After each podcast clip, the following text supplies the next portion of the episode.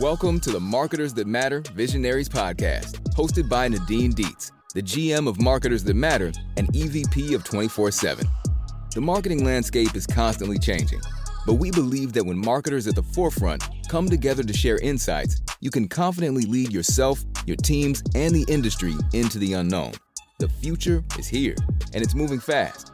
So let's bring on the visionaries from today's top brands pioneering the future and get this conversation started.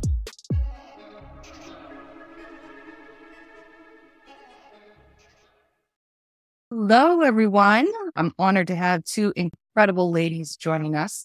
We have Danielle Lee, who is the president of Warner Music Artists and Fan Experiences at Warner Music Group, and Kelley Walton, the head of brand, product, and integrated marketing at Amazon Music. Whoa, can you have longer titles, please? My goodness. Hi, Danielle. Hi, Kelley. Welcome to Visionaries. Hi, Nadine. Hi, Nadine. How are you? I am great. And I'm super excited to have you both with me today. Before we dive into the topic, I would love to hear more about your current role, a little bit about your background and what inspired you for taking on this role. So, Danielle, how about we start with you? Absolutely. I've really spent my career at the intersection of technology, media, and entertainment. I've always been drawn to roles where we're launching new technologies that fundamentally shift consumer behavior. So early on in my career, that was literally the internet, launching AOL and AIM software, and then moved on to Showtime, where we we're launching on demand and HD, Fast forward to mobile advertising at AT&T, streaming audio around the world at Spotify, so on and so forth. But fast forward to today in my role, I lead a creative agency really focused on helping artists build their brands and business opportunities beyond their music careers and around their music careers. And so we do this through merchandise, content, digital goods, licensing, and a host of other ways. And we know that fans are eager to discover new artists, but also crave deeper connections with their favorite artists through their shared interests, right? So we're unlocking those new business opportunities. And that's at the core of what we do. So we develop these bespoke business strategies for our artists. We bring new products and experiences to market, all with an eye towards driving fan engagement and revenue. And why I was excited about that, I was really inspired by what Rihanna built with Fenty. She really tapped into the fact that there's subsets of consumers and communities that are largely ignored by industries, right? They don't see versions of themselves in the marketing. The products aren't really designed to meet their needs. And so she created a whole new brand that really tapped into beauty and broader spectrum of that, right? And so she's now this billion dollar business, multi billion dollar business. That's what inspired me to do that with different artists because artists are huge influencers and they really shape culture. And yes, indeed. And we're going to dive into more of how they shape culture in just a minute. But before we do that, Kelley, tell us about your role. And you know, it's interesting. I have to say, fun fact, you two used to work together. So we'll come back to that in a minute. But yeah, like your current role, Kelley. Awesome. Hey, Nadine, it's a pleasure to be here with you and with my former coworker and good friend, someone I respect greatly, Danielle Lee. My career journey, I like to say, has lived at the intersection of culture, community, and commerce. And I use those three words very intentional because culture has always been a part of the marketing work that I've led and building around communities that have traditionally been unseen or underrepresented in the marketing work that's been done and commerce because really using those two things has helped to not only drive commerce for the businesses and brands that I've represented, but also for the creators, primarily of color, who otherwise wouldn't have a chance to have a seat at the table and to make a living off of the very valuable insights and relationships and knowledge that they have, as Danielle talked about with Rihanna as an example. But there's a wide range of creators that you could talk about that are now able to do that. And so that's where my career has lived, whether it started very early in my career at brands like Coca Cola and Heineken, but going further into brands that are deeper in culture like Hennessy, Under Armour. And most recently, as you mentioned, Danielle and I had the opportunity to work together at the NBA, which was an amazing and wild ride Um, and currently, I lead brand integrating marketing and social media for Amazon Music. And what we do is really build a brand, but through the voice of the artist as well. Our whole vision is igniting fandom getting fans closer to who and what they love. And that's such an amazing vision to take on. And that's really what excited me about the opportunity at this point in the journey of Amazon Music's growth, as well as some of our sister properties who also sit in the space that we work very closely with, like Prime Video, et cetera, which we'll talk a little bit about later. Okay, amazing. Wow. It is, again, such an honor to have you both with me. In fact, thank you, Danielle, because you once upon a time did introduce me to Kelley before you guys went to the NBA. Yeah, um, I introduced so many people to Kelley because she is just such an incredible talent and just one of my favorite people. I know why. Absolutely agree with you in that. And uh, I do have to give you a little hats off, though, when you did go to the NBA, Danielle. I think you're the first person to invent a new title in the industry, the chief fan officer. What a cool title that is. I definitely got a lot of what is that exactly? I think I'm just going to give me that title anyways. I'm the fan of everyone here, so I'll take that on. But speaking of fan and fandom, clearly both of you ladies are experts in this topic. I think a lot of people toss it around as a term, but it, there's an art and a science to it as well. But let's talk about where fandom was truly born. When you think about fandom, can you help us define it with some of the examples that you that really resonated with you? Kelley, why don't we start with you on this one?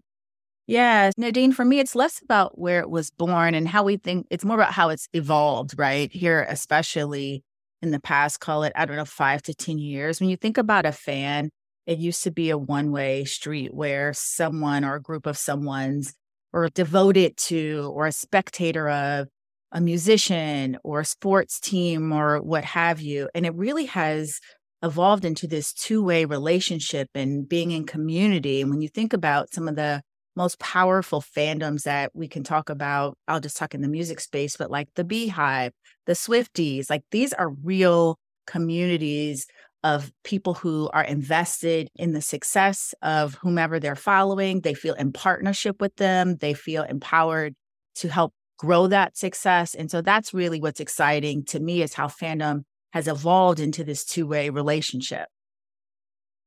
Yeah, I would agree with that. And I think the other interesting thing is that fans are really unafraid to use their voices and wield their power. It's and it's really driven by this desire to make the world a better place. They consider their generation change makers. And it's not just about talking, it's also about action. So they're using their buying power and making purchasing decisions based on their values and the values of the brands that they patronize.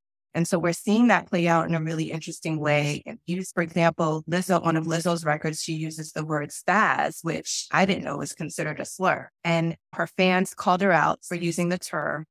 And she changed her lyrics in response to the feedback, which is a pretty unprecedented move, but it's consistent with her brand of inclu- inclusivity and making sure that everyone feels like they belong. But it's a great example of how an artist listens, learned something new, and acted on the new information. And it's indicative of this two-way exchange between creators and fans. That is super helpful context. And I know we're going to be tackling some examples actually in just a bit, like live examples. But before we jump into that, if we think about some of the fundamentals behind fandom, you mentioned a lot of great inspirations for you and examples that you've seen, but there's there's specific things about fandom that make it mm-hmm. authentic and and sometimes, like you said, vulnerable. Or you have to be vulnerable, you have to be listening. So let's talk about authenticity and vulnerability as part of fandom. Danielle, why don't you continue on since you were just talking about that moment there? Yeah, I think fandom goes beyond the fans. It's a broader structure of ideas and practices. Collections of people, certainly, but they're seeking a sense of belonging and feel a connection based on values. And I think it's, you see it in different genres, right? It's not just tied to music or sports. It's across the different genres of literature and TV and film. But at the heart of it, I think it's reflecting relatable stories that happen in our own lives. And it provides an outlet for us to explore that further and look for a way to connect around that. And so I think that's why Lizzo has been such a success because she really expresses in such a beautiful way. She is her full self. She's not your sort of typical pop star. And she says things that are really brave and courageous and declares her own beauty and boldness and I think people are really attracted to not everyone's a Victoria's Secret supermodel. And that was the standard of beauty that was held up for so long. You had to conform to certain norms in order to be accepted. And I think she's really shed that and given empowered people to say, yeah, that's, I don't subscribe to that. I'm still a badass, even if I don't look a certain way or talk a certain way.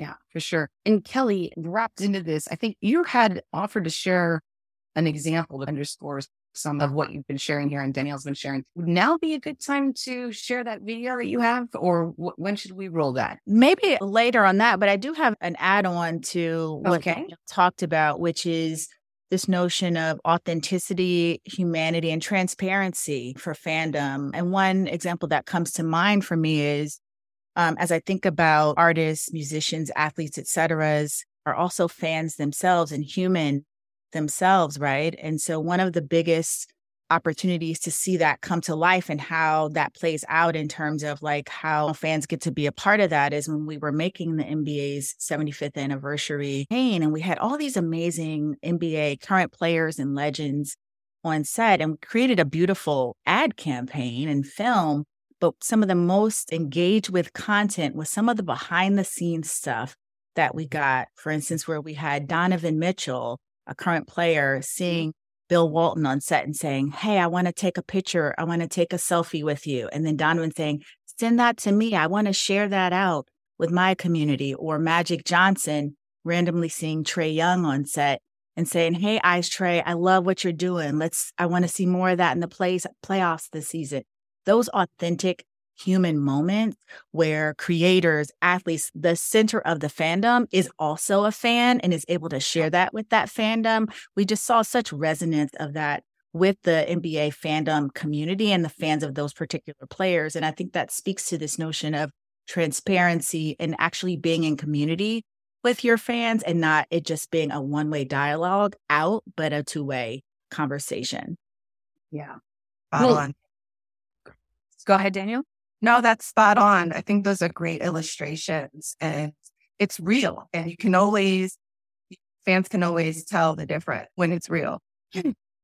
absolutely. Absolutely. And when we think about the dimensions of fandom, we talked about the traits. There's all kinds of other things that feed into it beyond just music and where you connect into so many other categories by default by being music is part of everything, right? So let's talk about those moments and how you lean in when you look across your current portfolios. I want to hear from both of you. So I don't know where to start. How about Kelley? Why don't you why don't you go? Sounds good, Nadine. I think this is a really interesting topic for us at Amazon Music. And as you mentioned, music is a part of everything, but one area that we've really honed in on is mu- the intersection of music and sports for many reasons. From a consumer perspective, like that really comes to life. It's a personal passion of mine. I'm a big sports fan, but I'm also a big music fan, as you can tell by my career and where I've worked. But it also is a big opportunity for the kind of broader Amazon world, given that Amazon Prime Video just recently signed the rights to Thursday night football. And we wanted to see how we could bring music and sports together around this really interesting point. And one of my teammates had this great notion like, there's Thursday night football, but Friday is when new music drops. It actually drops on the East Coast at midnight on Thursday night. So, what if we stood up this post Thursday night football live music experience to really take advantage of all this energy that happens? You watch the game. What do you go do after the game? It's over. Now you can watch a live music experience. And so that launched for us this past year. And we had some great artists from Anitta, the Brazilian superstar, to 21 Savage, to Megan Thee Stallion, really come and share music, new music that launched after the game. And we saw such engagement around this. And this actually, Nadine, is the video that I shared if you want to share with the rest of the group. I would love to. What's up? I'm 2 Chainz and I'm introducing Amazon Music Live.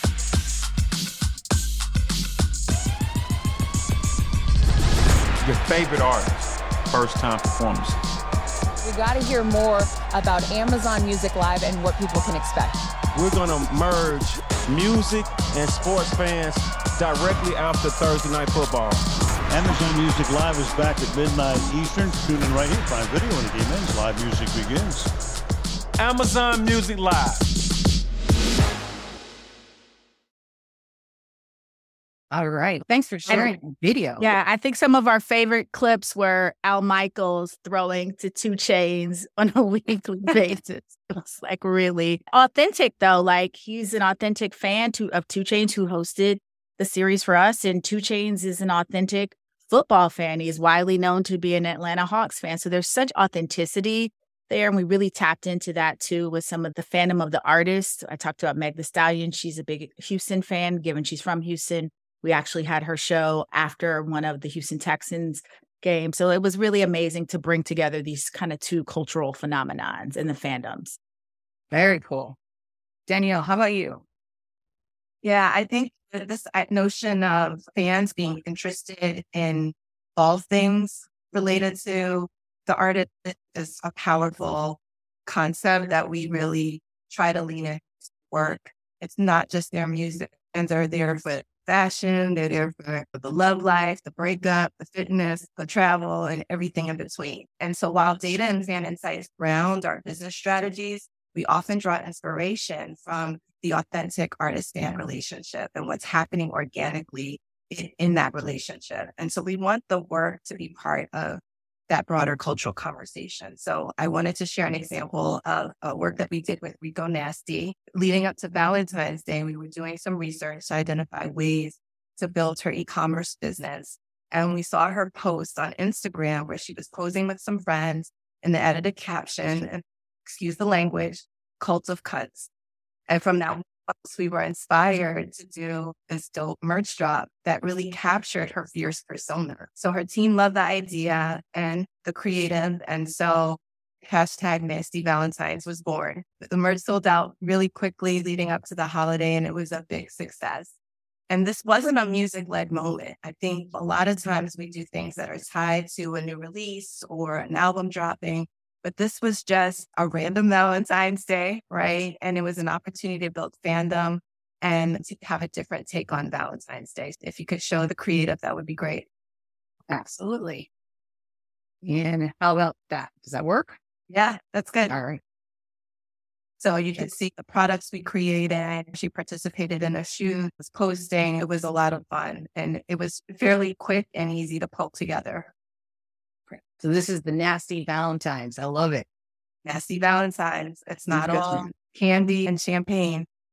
hey, that looks like my friend Heidi down there in the in in the on the laptop. I wonder if she was calling it in there.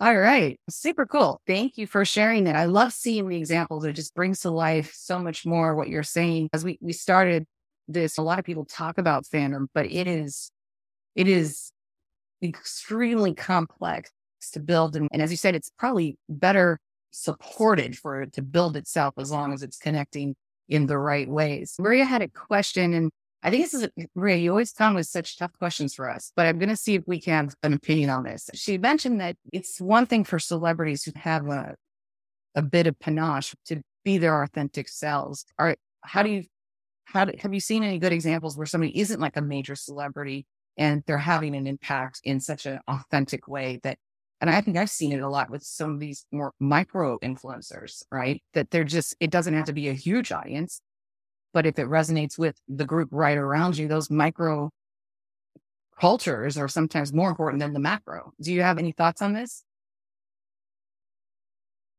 It's an interesting question. I feel like I see it more in on that smaller scale in the workplace, right? When powers of influence.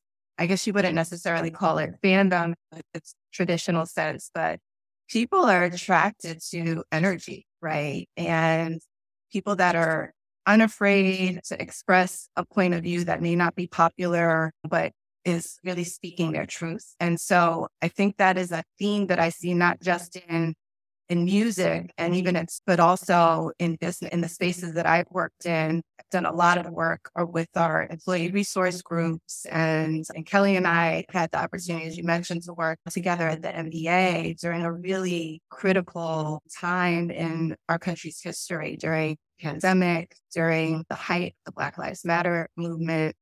And that truth, I think, is magnetic and really draws people in community together to really talk, have, have real talk and talk about what, you know, have impacted by what's happening around them.